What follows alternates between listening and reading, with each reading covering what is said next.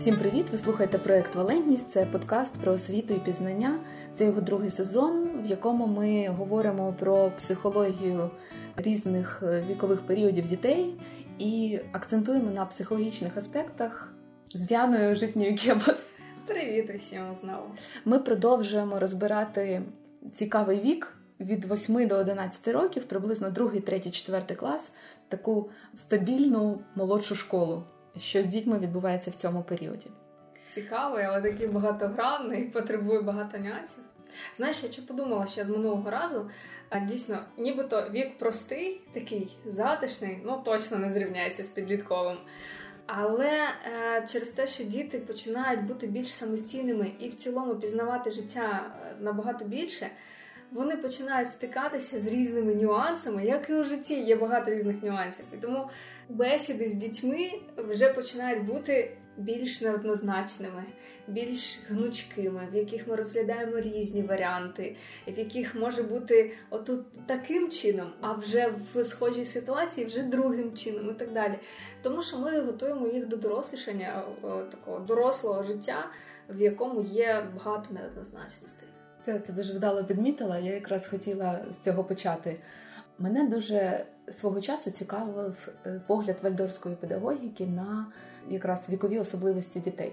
Вальдорська педагогіка це така цілісна система, яка має багато своїх е, закономірностей і поглядів на виховання. Я не скажу, що я поділяю усі їх, але у них дуже велика база спостережень за дітьми, за їхніми ритмами, за їхніми особливостями, от саме віковими, або щодо часу доби, там різних циклів природних. Тобто, цей зв'язок вони дуже уважно спостерігали і робили багато цікавих висновків. Зокрема, в вальдорській педагогіці є явище, яке вони назвали Рубікон. Mm-hmm. Рубікон це хто може забув, це річка, яку перейшов Юлій Цезарь наважився після цього стати імператором. Тобто, якби він розформував свої війська і не перейшов Рубікон, він би міг залишитися в системі республіки Римської, але він вирішив захопити владу. Він не розпустивши війська, перейшов Рубікон і все. І після цього його чекало або пост імператора, або страта. Визначальний крок. Тобто, це така незворотня дія. І, власне, якраз в районі 10 років, тобто це третій клас приблизно, е, у дітей відбувається цей так званий Рубікон. Це коли їхнє ставлення до світу змінюється. Діти перестають вірити в Діда Мороза, в єдинорогів, фей, зубних там інших фей. Тобто втрачається цей дитячий романтичний казковий світ, але натомість приходить дійсність, приходить реальність, яка може бути теж цікавою. Тобто це той вік, в якому в навчанні дуже добре зацікавлювати дітей реальними явищами, які не менш захопливі, ніж дива, які були до цього в казках. Угу. Тим паче, що усі казки і дива вони все одно взяті з реального життя. Спробуйте придумати не існуючу тварину, вона все одно буде частиною з тих тварин, які існують. Так, і окрім такого пізнання світу, спостережень за ним, у дітей дуже помітно змінюються страхи в цей період.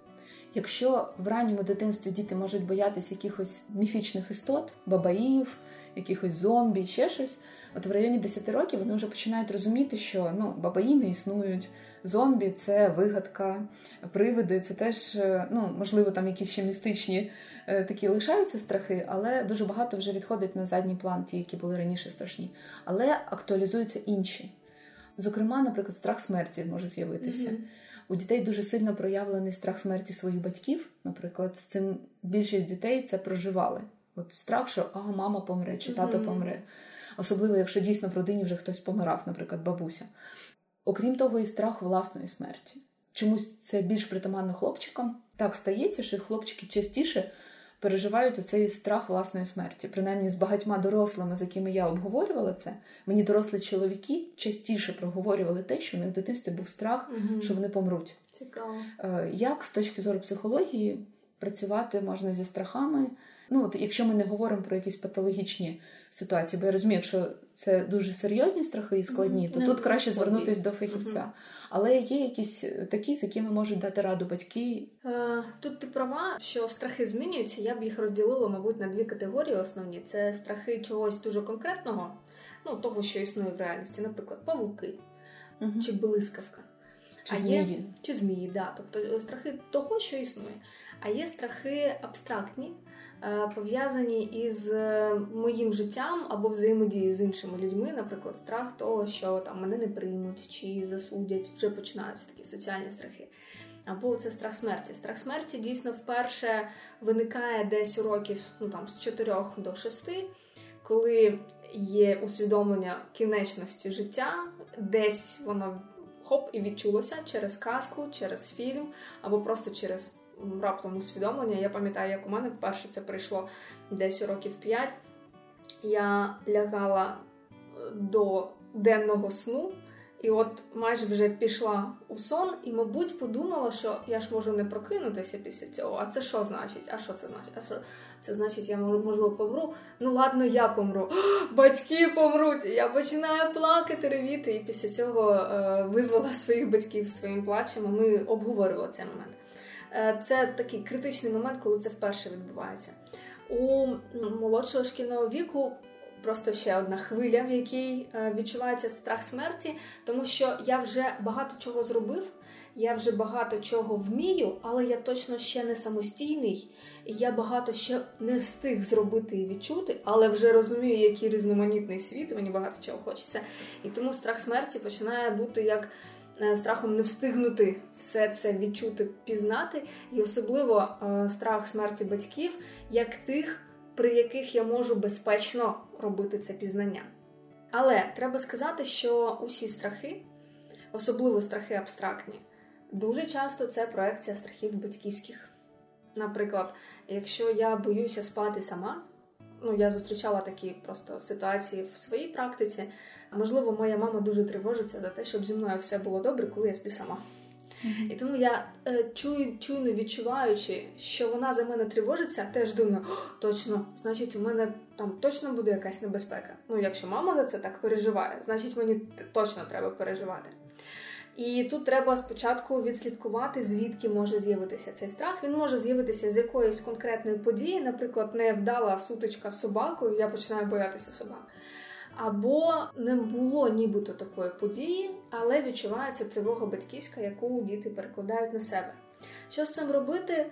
Проговорювати, ну, якщо не звертатися до психолога, якщо це страхи в будь-якому випадку на початку важливо проговорювати із дітьми, е, коли забоявся, чого забоявся, що саме тут лякає, для виведення на усвідомлення, щоб дитина не просто піддавалася страху, а могла контролювати його думками тобто усвідомлювати, з чого складається цей страх, бачити його якби на долонці. Є багато вправ і ігор, які дозволяють розототожнити страх із собою, щоб побачити його і усвідомити. Наприклад, намалювати свій страх, а потім там щось зробити з цим страхом, чи виліпити його з пластиліну, чи уявити собі його е, як якогось звіра, а потім зменшувати його своєю уявою до якогось маленького розміру, або створити е, в'язницю для свого страху, чи якусь коробочку, куди ми його поміщуємо, щоб е, розуміти, от тут от він мій страх, він під контролем. Е, якщо мені щось з'являється, я можу там у цю в'язницю знову його покласти. Тобто є певні вправи, які дозволяють страх е, контролювати і обрамити його, щоб він не заволодівав нами тотально, ну, дитиною тотально. Але при цьому всьому все одно потрібна батьківська підтримка, батьківська, мамівська, батьків підтримка для того, щоб відчувати, що е, біля мене є доросла людина яка, якщо що, може мене захистити. І тут важливо не знецінювати ці страхи, тому що вони можуть нам здаватися якимось дивними, якимось е, несерйозними, але для дітей це дуже велика сила. І якщо ми знецінюємо страхи дітей, вони відчувають, що вони залишаються без підтримки, а це ще більше посилює страхи. Це дуже прикольно е, помітила, що е, страх смерті він перегукується з відчуттям, що ти не все встиг. Це можна навіть в дорослому віці помітити. Моменти, коли не реалізуєш те, що ти насправді хочеш реалізувати в житті, то з'являється трошечки оце відчуття, а що як я зараз помру. І можна навіть собі зробити таку зворотню історію, якщо ви відчули, що у вас з'являється страх смерті або якоїсь невиліковної хвороби. В умовах коронавірусу це дуже добре спрацьовується медитація. І одразу подумати, а чого я насправді не встиг ще реалізувати? Можливо, я уникаю цього, не роблю якихось зусиль, що насправді мені хочеться втілити. І можливо варто за це взятися. Mm-hmm. І дійсно періоди, коли у тебе усенсовлене життя, коли ти розумієш, що ти робиш, для чого, е, які у тебе є для цього можливості, і ти постійно включений, то якось не встигаєш думати про такі штуки, як mm-hmm. страх смерті. Я ще от що подумала, що важливо створити для дитини, це певний такий острівець безпеки, тобто певна територія безпеки, в якій ми можемо повертатися, коли страх починає нами якось володіти. Ну, наприклад, це може бути якийсь амулет, за який можна потриматися і відчути, що там є сила. Особливо, якщо цей амулет є ще й у батьків. Тобто класно, коли є, наприклад, фенічка така, чи там якийсь камінчик, який є і у дитини, і у батьків, і вона може потриматися за цей камінчик і розуміти, о, зараз я якби Відчути у контакті. Та-та-та, точно у контакті з батьками.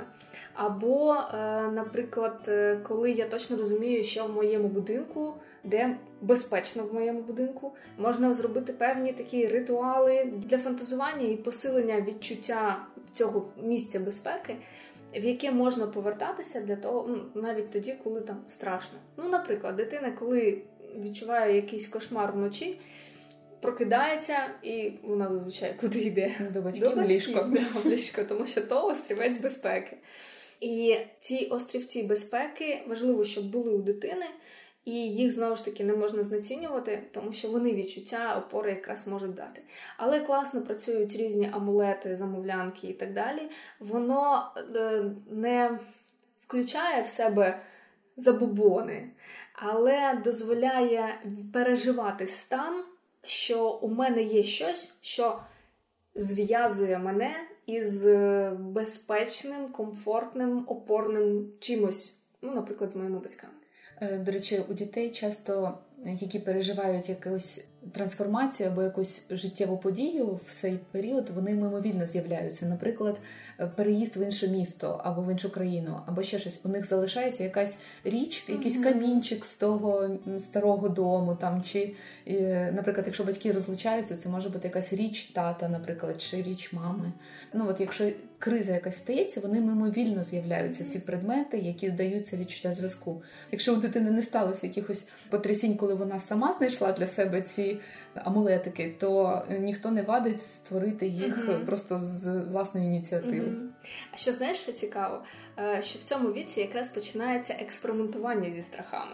Тобто, коли є вже сміливість певна ризикувати, ходити в якісь місця заборонені, uh там кімнати страху, Хеллоуін починає бути якраз дуже актуальним саме в цьому віці. Я пам'ятаю, що я е, почала дивитися такий серіал, був чи боюся ти темряви. Господи, такий мрачний, мені зараз його складно дивитися.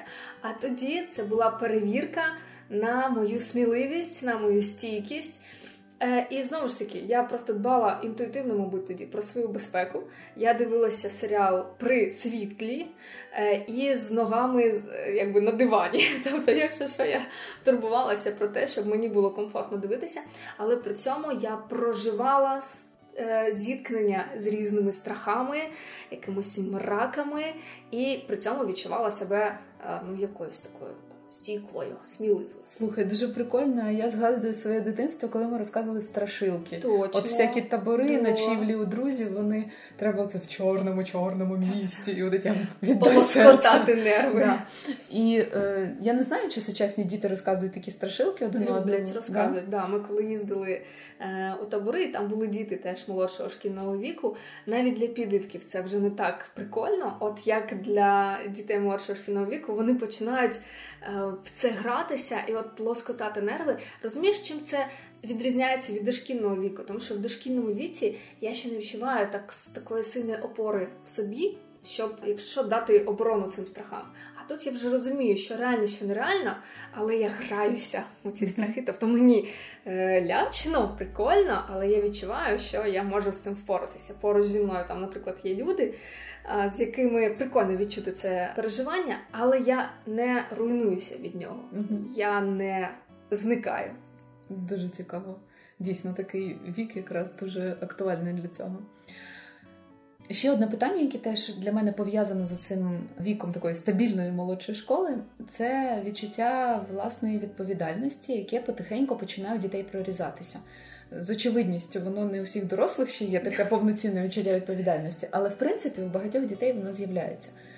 Приблизно в цей період часто, наприклад, заводять домашню тваринку для дитини, mm-hmm. там собачку чи котика, якого треба годувати, там вигулювати чи ще щось. Тобто якась така з'являється зона відповідальності у дитини. Дитина починає ходити на гуртки і теж дбає про те, щоб там вчасно приходити, встигати. Це дуже особливо проявлено у дітей, яких не завжди батьки возять. А, наприклад, треба самому прийти зі школи mm-hmm. і потім піти в музичну школу, наприклад. Mm-hmm. От і Мені здається, що якраз іти на зустріч цій відповідальності е, дуже корисно, тому що діти завжди просять стільки відповідальності, скільки вони готові витримати, скільки вони можуть понести. От я дуже добре пам'ятаю, що я в цьому віці з дітьми домовлялась про таймер. Е, ми домовлялись, скільки часу вони грають в комп'ютерну гру, і вони самі мали ставити таймер. І і це починало працювати. Що цікаво, що вони дійсно витримували цей момент. Одразу забігаючи наперед, скажу, що в районі років 12 ця система ламається. От, Ми про це поговоримо пізніше, але якраз в районі 8-9-10 років вона працювала у мене з обома моїми дітьми, е, і це було дуже круто. От Можна доручати якісь хатні обов'язки. Е, там від виносу сміття до купівлі хлібу регулярно, і вони вже готові про це дбати. І мені здається, це якраз таке приємне переживання відповідальності, коли вони розуміють, що є якась сфера в житті родини, яку вони закривають. Так само, як обов'язки в школі можуть бути, коли є якась е, в класі чергування, там полив квітів. У нас е, в цей період ми е, визначали там відповідального за бібліотеку, хто книжечки мав складати, хто квіточки поливає, там хто капчики ставить рівненько. Та, тобто таке було. Але тут треба завжди пам'ятати один момент, що якщо ви даєте певне доручення дитині, то ви маєте, по-перше, проконтролювати його виконання, а іноді ще й нагадати, щоб воно було зроблене. Угу. Тому що у нас насправді і в дорослому світі так не працює. У нас дуже часто на роботі в професійних стосунках е, людині дають доручення і потім ніби чекають, поки вона його провалить, щоб підловити mm-hmm. і покарати. Mm-hmm. І це частково транслюється і потім на батьківсько-дитячі або вчительсько-учнівські стосунки. Але якщо насправді ми стратегічно зацікавлені в тому, щоб дитина брала на себе відповідальність, то ми спочатку домовляємось, що вона зробить, потім ми нагадуємо і потім ми контролюємо. І тільки тоді ця навичка напрацьовується. Абсолютно вірно, ти от все сказала в цілому дуже важливі речі. Я що хотіла додати е, до цього у молодшому шкільному віці це ще гра в дорослість, тому що вони ще не відчувають повноцінно себе дорослими, наприклад, як підлітки, які вже на це точно претендують. І брати на себе відповідальність це якби вже бути на рівні з дорослими, але при цьому вони розуміють і усвідомлюють, що ні, ще вони не дорослі. У нас яскраво це проявлялося, наприклад, в таборі, коли були діти різного віку, і підлітки займали певні статуси, допомагаючи дорослим е, виконувати певні задачі. І ці статуси для підлітків були ну, важливими. Так от діти молодшого шкільного віку, якраз з 8 до 10 років. Бачачи, як підлітки справляються з усім, хотіли теж цей статус починати реалізовувати. І вони просилися, і там, коли оголошувався набір е, у цю групу відповідальних помічників дорослих, то дуже рвалися саме діти 8-10 років, тому що їм було цікаво в це гратися. Підліткам вже в це гратися не потрібно, тому що вони вже і так розуміють, що вони дорослі. Другий момент важливий, який ти сказала, дійсно, коли ми даємо відповідальність і очікуємо, що дитина сама може з цим впоратися, це помилка наша і наша відповідальність у тому, що ми так подумали. Е, тому що в цей момент дитина може не впоратися, або її мотивація десь знизиться. А нам здається, що якщо дитина ну, якби дорослішає, то вона апріорі може на себе відповідальність брати. Ні, відповідальність як власне рішення, як усвідомлений вибір формується десь після 25 років, і то не у всіх. І до цього часу е, взяття на себе відповідальності це не стільки усвідомлений вибір, скільки рішення уникнути якихось негативних наслідків, або просто тому, що так сказали. І у цей момент зараз буде тавтологія. Формування відповідальності у дітей це відповідальність батьків.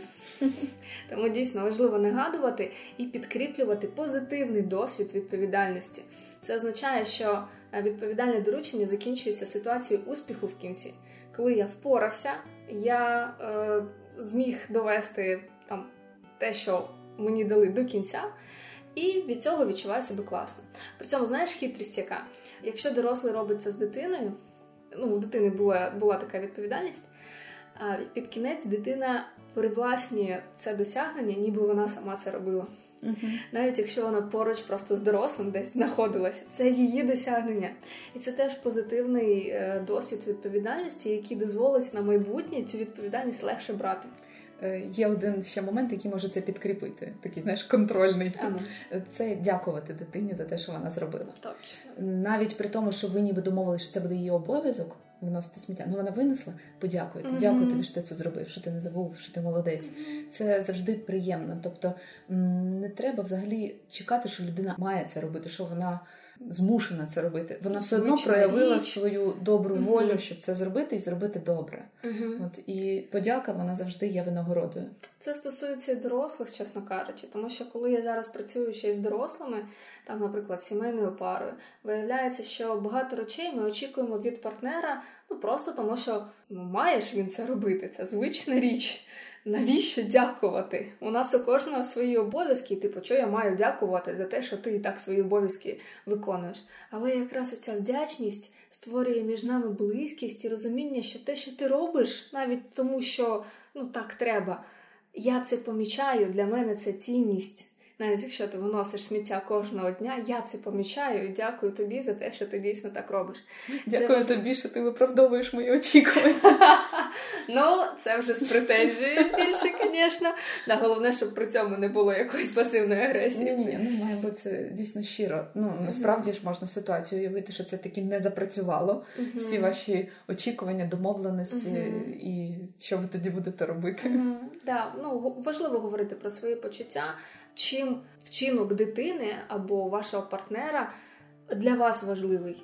Я завжди запитую у батьків, коли вони приходять з дітьми до мене на консультацію і говорять, я хочу, щоб моя дитина те, те, те, те. Я завжди запитую, а що це вам дасть? Тому що дитині інколи взагалі не очевидно, що для мами це важливо з якихось причин. Е, дитині може здаватися, що просто її хочуть поміняти і виправити. А коли мама говорить, ну тоді я буду відчувати себе щасливою, спокійною мамою, що я впоралася, що моя дитина в спокійному, там здоровому тілі і так далі. І тут дитина така: опа, а виявляється, мамі це цінно буде, от з якої причини. Це не очевидні речі. І якщо ми говоримо від початку з дитинства, дякуємо, говоримо про свої почуття, чому нам важливо, щоб дитина виносила сміття, чому нам важливо, коли дитина робить якісь подарунки. В цей момент включається в дитині розуміння того, що вона не повинна, тому що повинна, а тому, що в цей момент вона створює стосунки. Так, мені взагалі дуже подобається створення спільної справи. Неважливо, це стосується родини. Ми розбудовуємо світ, в якому ми живемо, чи це стосується школи, тобто це наш проєкт, і ми в нього всі вкладаємось, тому що школа не визначається лише організаторами чи тільки вчителями. Від кожного з учасників залежить, яким буде цей проєкт, і від кожної дитини, і від кожного там з батьків, від всіх залежить. От і якщо ми всі хочемо, щоб це було затишне місце, затишний простір, е, приємне спілкування. Mm-hmm. Кожен має робити свій внесок, має не в сенсі мусить, а в сенсі в цьому тоді буде його частинка. Mm-hmm. От і за це можна дякувати. Так мені теж подобається поняття про те, що, наприклад, наш дім це наша затишна така місцина, в якій у кожного є своє місце. І у кожного є своя цінність в цьому домі, і ми усі разом цей дім створюємо, створюємо у ньому затишок. І тому обов'язки існують не тому, що так правильно, а тому, що це певний вклад кожного з нас в затишок нашого спільного дому. Ще трошки від е, родинного сприйняття цього віку хочу наблизитись до шкільного, тому що ми, коли говорили про перший клас, ми говорили, що роль дорослих е, в першому класі це забезпечити всім необхідним, тобто створити середовище і дбати про те, щоб все було. Е, в другому, третьому, четвертому класі діти вже в принципі можуть дуже багато про що дбати самі. Вони вже носять з собою олівці, не забувають приладдя, вони вже дбають, але все одно їм потрібна ще досі допомога. Зокрема, допомога з зосередженням. Е, насправді. Ця допомога потрібна до дуже старшого віку, ну, на мій погляд, до старшої школи. Угу. Допомагати дітям трошечки зосереджуватись на тому, що вони роблять. Тому що дітям це і так складно, а в сучасному світі, де дуже багато відволікаючих факторів, ще складніше. Угу. І є дуже багато простих технік, якими можна в цьому посприяти, але спершу треба просто зрозуміти, що наша допомога їм дійсно з цим потрібна. Мені дуже сподобалися деякі приспособи, які я знайшла. Е, наприклад, для дітей з гіперактивністю, от їм складно зосереджуватись, і є, наприклад, може бути такий стілець, знаєш, він зроблений як грибочок на одній ніжці, угу. тобто на ньому неможливо сидіти просто рівно і спокійно. Дитина на ньому сидить і постійно трошечки балансує. І це ніби виглядає як те, що вона постійно йорзає, але насправді у неї оце тримання рівноваги забирає зайву цю активність, яка їй заважає зосередитись. І я коли про це дізналася, я зрозуміла, що ці гойдання на стільцях всі помічали це, що діти mm-hmm. гайдаються на стільцях. От якраз десь класу з третього це починається, і да, років точно. п'ять всі гойдаються. Да, да, це підсвідомо діти допомагають собі зосередитись. І можна їм допомогти ще якимись приспособами. Наприклад, я точно знаю, що роблять таку штуку під партою, між ніжками парти натягують, наприклад, жгут, uh-huh. гумку, uh-huh. яку можна просто ногою теліпати. Uh-huh. Тобто, це не є відволіканням від уроку, це навпаки є засобом зосередитись. Або дуже класні штуки антистрес. Знаєш, всякі штуки, які можна м'яти в руках. Попити, там спінери, які були. Це не так, так, так, так. Все, що можна м'яти. Єдине, що ми просили дітей брати такі, які не шумлять. Угу. Тобто спінер він жужжить і дістає інших, тобто заважає зосереджуватись іншим. Але є всякі такі, наприклад, не пам'ятаю, як це називалося, але коли в надувну кульку насипали тальк, і ти його мнеш, воно приймає ага. різні форми. Антистресовий м'яч. Так, його ти так мнеш, і воно тобі якось приємно, і ти частину цієї надмірної енергії скидаєш, і завдяки цьому ти можеш зосередитись на задачі, на правилі української мови чи якихось там дослідах. Угу. А, і ще, якщо є можливість робити руханку, то дуже класно допомагають будь-які вправи на рівновагу. Наприклад, там ластівка, стійка Мгм. на одній нозі, ходіння на пальчиках. Балансування. Да, будь-який баланс, слеклайн той же самий, тобто балансборди. Тому що ем, у нас так влаштований мозок, що ми, коли тримаємо рівновагу, нам треба на цьому бути зосередженими. Дуже складно стояти в ластівці на пальчиках і в цей час думати про купу інших справ. Ти маєш бути зосереджений на своєму тілі, на тому, як ти тримаєш рівновагу. І оце от досвід постійного зосередження він поступово вчить е, збирати свою увагу в одне місце. Не дарма в цьому віці дуже популярна е, пісенька вправа, яку діти, от якраз в цьому віці дуже обожнюють. Знаєш, оце зоко зоку, зоко зоку, бачі, бачі. Не знаєш? Я Не тобі знаю. розкажу. Слухай, ну А є десь відосик, щоб ми могли прикріпити. прикріпимо показати. обов'язково. Це прикольна штука, тому що там потрібна координація рухів, вона там перехресна і взагалі така руханка, яка потребує уваги, координації. Балансує от півкулі мозку, ну і взагалі е, зайву енергію теж розходує. От така смішна, цікава. І потім, коли діти починають вже правильно е, робити ці рухи, музика стає швидшою і швидшою. Тобто Ще є один аспект, з яким мені здається, дітям потрібно допомагати в цьому віці. Коли дитина вже трошечки почуває себе впевненою, вона починає братись за купу різних справ. О, я зараз вишью картину хрестиком метр на метр, чи о, я зараз зроблю стільчик, чи синдром могутності. так да, да, да, да. вони беруться за великі справи, і з очевидністю посидючості їх завершити їм не вистачає. Як допомагати дітям, в які моменти дозволяти покинути, Мгм. а в які моменти все-таки допомагати завершити? Як зрозуміти? Тому що ну, про е, певне заставляння з боку батьків є дуже багато міфів, наприклад, там про музичну школу. Якщо ти вже пішов, то вже uh-huh. ходи. Є частина людей, які потім це згадують з вдячністю, що добре, що мені батьки допомогли, і я не покинув цю справу.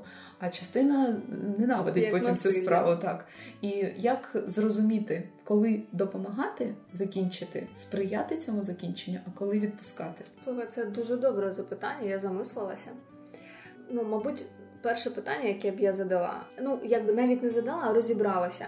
Чому не вийшло закінчити цю справу? Може бути втрачений інтерес, ну тому що я вже зрозуміла більш-менш, що знаєш, коли я щось роблю для того, щоб просто зрозуміти, що воно таке, і для себе усвідомити, потрібно воно мені чи не потрібно. А я там все зрозуміла. Або якщо я не знаю, як закінчити цю вправу, і стикнулася з певними складнощами, тобто для мене це стало проблемою, а не задачею. І в цей момент дорослий може підказати, як саме довершити цю справу до кінця, може разом з дитиною це зробити і поспостерігати за інтересом дитини. Якщо інтерес дитини при цьому підвищується, тому що вона розуміє, а ось воно виявляється просто це закінчити. Значить, це добре, далі можемо відпускати і залишати на зону найближчого розвитку, яку розробив Виготський, а не Виговський, як гетьман. Але якщо інтерес втрачається при цьому, або він просто не виникає, можливо, це була та справа, е, одна з багатьох, на яких дитина просто досліджувала свій інтерес. І вона просто виявилася не тою, яка мені припала до душі. Але простір повинен бути надлишковим. І це, як знаєш, є для немовлят такі великі бокси з різними замочками, крутялками, там якимось, на яких вони тренують дрібну моторику. Там дверцята відчиняються, ну щось таке. І от деякі штуки, на деяких вони залипають, тому що це цікаво, а на інших штуках, там якихось шпінгалетах, не дуже залипають. Простір має бути надлишковим для того, щоб фокусування інтересу відбулося на тих речах, які мені цікаві. Але при цьому я маю змогу пробувати багато чого.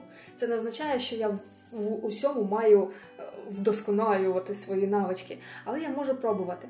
І задача дорослого зрозуміти, це була проба. Або це прикольна справа, яка насправді цікава, але там виявилися проблеми. З проблемами допомагаємо впоратися, а якщо це була просто проба, дозволяємо пробувати, можемо порефлексувати, зрозуміти, що ну класний досвід був. Да, Батькам зазвичай заважає відпустити той момент, що вони починаються екстраполювати на майбутнє життя дитини. Що от, якщо він буде отак в щось братися і нічого не буде доводити до кінця, то що ж з нього вийде? Він ні в чому не досягне успіху. От якось заспокоїтись тим, що дійсно щоб намацати той шлях, в якому ти захочеш реалізуватись, треба багато спробувати. Потрібно мати свободу вибору. Це нормально угу. пробувати і кидати в цьому віці. Так і в дорослому віці, якщо щось не подобається, або ну там на роботі, наприклад, певний проект вже не цікавий, або він вже не приносить ці того задоволення. Дорослий має змогу перейти до іншого проєкту. Як же відповідальність Діани? Ну, от. Якщо дійсно... Пацан сказав, пацан зробив. Якщо у нас є такі е, обмежуючі установочки, то ми будемо продовжувати робити справу, навіть якщо вона нам не цікава, і страждати від цього. Класно це для психологічного здоров'я. Не дуже, тому що потім приходять такі до мене на консультацію і не можуть зрозуміти, чого вони взагалі хочуть. Тому що є певні штуки, які правильно робити, а те, що хочеться робити, намацати вже дуже складно, тому що цю потребу ну, вона десь там залишилася. Ти поки це говорила, я згадала свою одну ситуацію, в якій мені треба було вийти з одного проєкту, але сам проєкт мав продовжувати діяти. А мені треба було в декрет піти. Тобто так. у мене була непереборна обставина. І я шукала собі замінну. І я знайшла людину, яка насправді захотіла взяти за цей проєкт. Якщо ви більше не хочете або не можете займатися певним проєктом, то це не значить, що не існує в світі людини, яка би не могла підхопити. Можливо, ви навпаки, заставляючи себе це робити, займаєте чиєсь місце. Mm-hmm. І інша людина, в якої є бажання цим зайнятися, прийде на ваше місце і класно в ньому реалізується. Тому у цей момент дійсно насилля над собою він травматичний для дорослих, і тим більше навіщо це передавати дітям, коли у них світ настільки різноманітний навколо, що вони дійсно можуть знайти те, що буде їм до вподоби. Угу. Іноді буває так, що у дітей є одна справа, яку вони доводять до кінця. Навіть якщо це, наприклад, ну знаєш, дитина може сидіти над Лего і от тижнями складати там літачка, наприклад, у всьому іншому не доводить до кінця. Якщо є один досвід, коли дитина, ну одна сфера, в якій дитина доводить якусь справу до кінця, це вже означає, що ця навичка присутня. Усе інше просто може бути нецікавим. Якщо усе не доводиться до кінця, тобто я починаю будь-яку справу, і я її кидаю, і дійсно батьки дуже уважно спостерігали за цим і прийшли до висновку, що все кидається на півшляху, отут можна говорити про те, що ну там розбиратися із причинами, чому виникає це покидання справи. Можливо, через страх не впоратися. І тоді треба дивитися, де цей страх з'явився. Чому взагалі з'явився сумнів у тому, що я можу не впоратися? Він же ж звідки це почув. Угу. Наостанок теж в продовженні цієї розмови про завершення справ помітила таку штуку, що якраз от у нас це припало на четвертий клас, але можливо там можуть бути плюс-мінус. У дітей з'являється тяга до якихось подвигів. От в цей вік дуже добре заходять якісь героїчні епоси. От ми, наприклад, в цьому класі читали епос про Гільгамеша, там де два е, давні герої йдуть там з чудовиськами, борються, там ще когось перемагають. І якщо подивитися, які фільми і книжки дітям заходять в цьому віці, там завжди є місце подвигу. Mm-hmm. Да. І ну, от мені цікаво, з чим це пов'язано. І ще теж таке спостереження, що дуже часто їм хочеться фізичної активності, фізичної роботи, фізичних цих подвигів. Mm-hmm. От дуже добре, я пам'ятаю, коли в мене син був в четвертому класі, я йому дала завдання викорчувати хміль.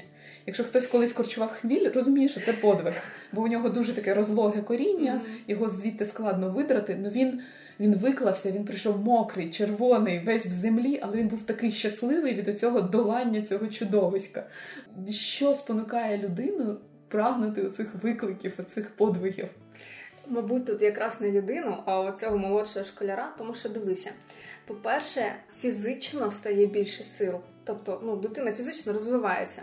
І порівняно із собою в дошкіллі або там у першому класі з'являється якраз відчуття своєї фізичної могутності. Я можу більше підіймати, я можу довше і триваліше бігати, я можу на дальші е, там відстані пригати, залазити вище на дерева і так далі. І відчувається оця я, я можу могутність. Вона так само відчувається через результати е, моєї діяльності, коли я починаю бути більш самостійним і вже більше можу. І тут така от е, хвиля ще одна ну, якби вона була у дошкіллі, коли мені здається, що я все можу. Там в три рочки, е, коли ще немає критичного такого мислення, мені здається, що все, я я все можу. І так само у цьому віці є підтвердження того, що я можу, я оце вже вмію, і це вмію, і взагалі у мене там фізично класно виходить, і є наснага е, використати якось свою фізичну силу. І якраз до підліткового віку, коли вони стикаються там якраз з марністю своїх зусиль, з певними обмеженнями своїми фізичними, розумовими, от поки вони до цього дійдуть, е, потрібно проявляти цей героїзм і наснагу щось подолати, якісь подвиги зробити. Це такий природній етап розвитку, в якому діти відчувають велику мотивацію щось змінювати, допоки вони не стикнуться з певними своїми обмеженнями. Там вже починається інший етап. Я помітила, що в цьому віці дуже добре йти на якісь секції спортивні саме, да. на якісь гуртки, скалолазання, там е, батути, що завгодно, там де є будь-які секції. На будь-які секції. Да. Ну, Я маю на увазі не малювання, а саме mm-hmm. саме фізуха є. І саме в цьому віці важливо це відчути до початку швидкого росту фізичного, тому що потім починається швидке зростання тіла. І координація не встигає. Тобто підлітки вони на самого початку стають дуже незграбні. У мене е, діти перебили весь посуд в домі, коли були в цьому віці, просто тому що вони не звикли, що у них руки стали на 3 см довші, і вони просто звичними рухами спричиняли величезні безлади. І виходить, що якщо отримати в молодшій школі оцей досвід своєї тілесної вправності, це дає дуже прикольне переживання, на яке можна потім спертися і пережити оцей вік гидкого каченяти, який потім настане. Но у тебе в свідомості залишиться, що твоє тіло зграбне, вправне, що ти окей, що у тебе все виходить. Я тому і кажу, що ну якби фізичні секції 100%, і взагалі будь-які гуртки і секції, в яких ти можеш пізнавати нове, там ще й інтелектуальна спроможність до цього, і допитливість все сприяє. І при цьому ти ще відчуваєш певні свої досягнення. І якраз ти абсолютно мені дуже сподобалося, як ти сказала, стає опорою е, для того, щоб потім стикатися і проживати свої слабкості, обмеження марність своїх зусиль. Тобто, оце відчуття, що в мене є багато чого, що я можу, воно стає підкріпленням в наступному етапі. Ну супер, мені здається, ми так гарно розгорнули цей вік молодшої школи. Вік, Всі, у кого зараз дітям 8, 9, 10 років, насолоджуйтесь. Це прекрасний вік. Е, спілкуйтесь зі своїми дітьми, проговорюйте з ними складні теми. Вони вже дуже цікаво думають в цьому віці, і у них вже з'являється своя позиція. Ви слухали подкаст Валентність про освіту і пізнання. Ми говорили про цікавий вік, і в наступних випусках продовжимо стежте за нами. Підписуйтесь на наші сторінки в соцмережах і підтримуйте нас на патреоні patreon.com До зустрічі! Бувайте!